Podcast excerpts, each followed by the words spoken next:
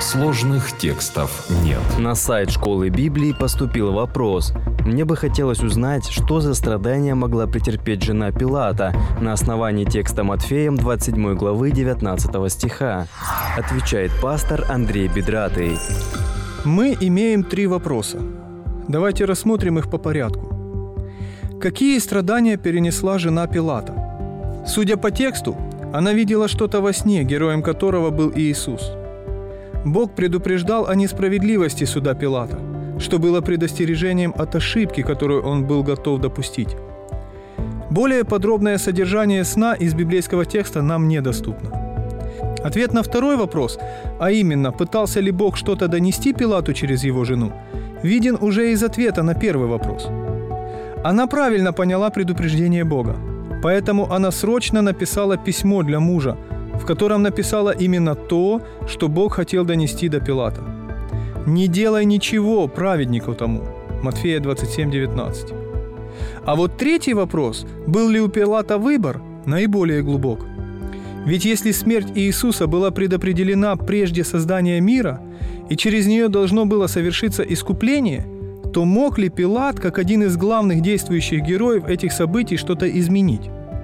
Ведь если бы он не поступил так, как поступил, то как бы совершилось искупление? Ответ снова же мы видим в ответе на первый вопрос. Бог посылает сон его жене. Это ведь Божья инициатива. И через этот сон он явно пытается предупредить Пилата об ошибочности его уже почти готового решения. Зачем же Бог призывает Пилата к правильному выбору, если у него нет самой возможности принять правильное решение? Дело в том, что Божье предвидение совсем не исключает свободы нашего выбора. Иногда нам сложно это осмыслить, но это именно так. До некоторой степени даром предвидения обладаем даже мы.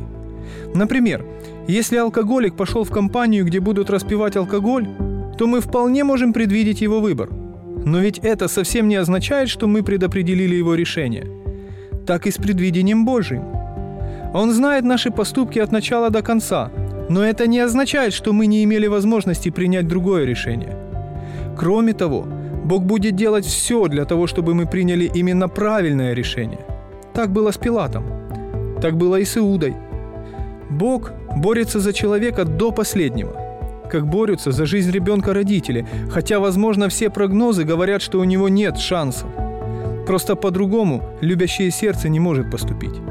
Идея отсутствия выбора придумана врагом человека для того, чтобы, во-первых, у нас опустились руки, а во-вторых, представить Бога не любящим отцом, готовым сражаться за каждое свое дитя до последнего, а злобным тираном, легко распределяющего людей одних ко спасению, а других в погибель. Но наш Бог не таков, ибо так возлюбил Бог мир, что отдал Сына Своего Единородного, дабы всякий верующий в Него не погиб, но имел жизнь вечную. Иоанна три шестнадцать.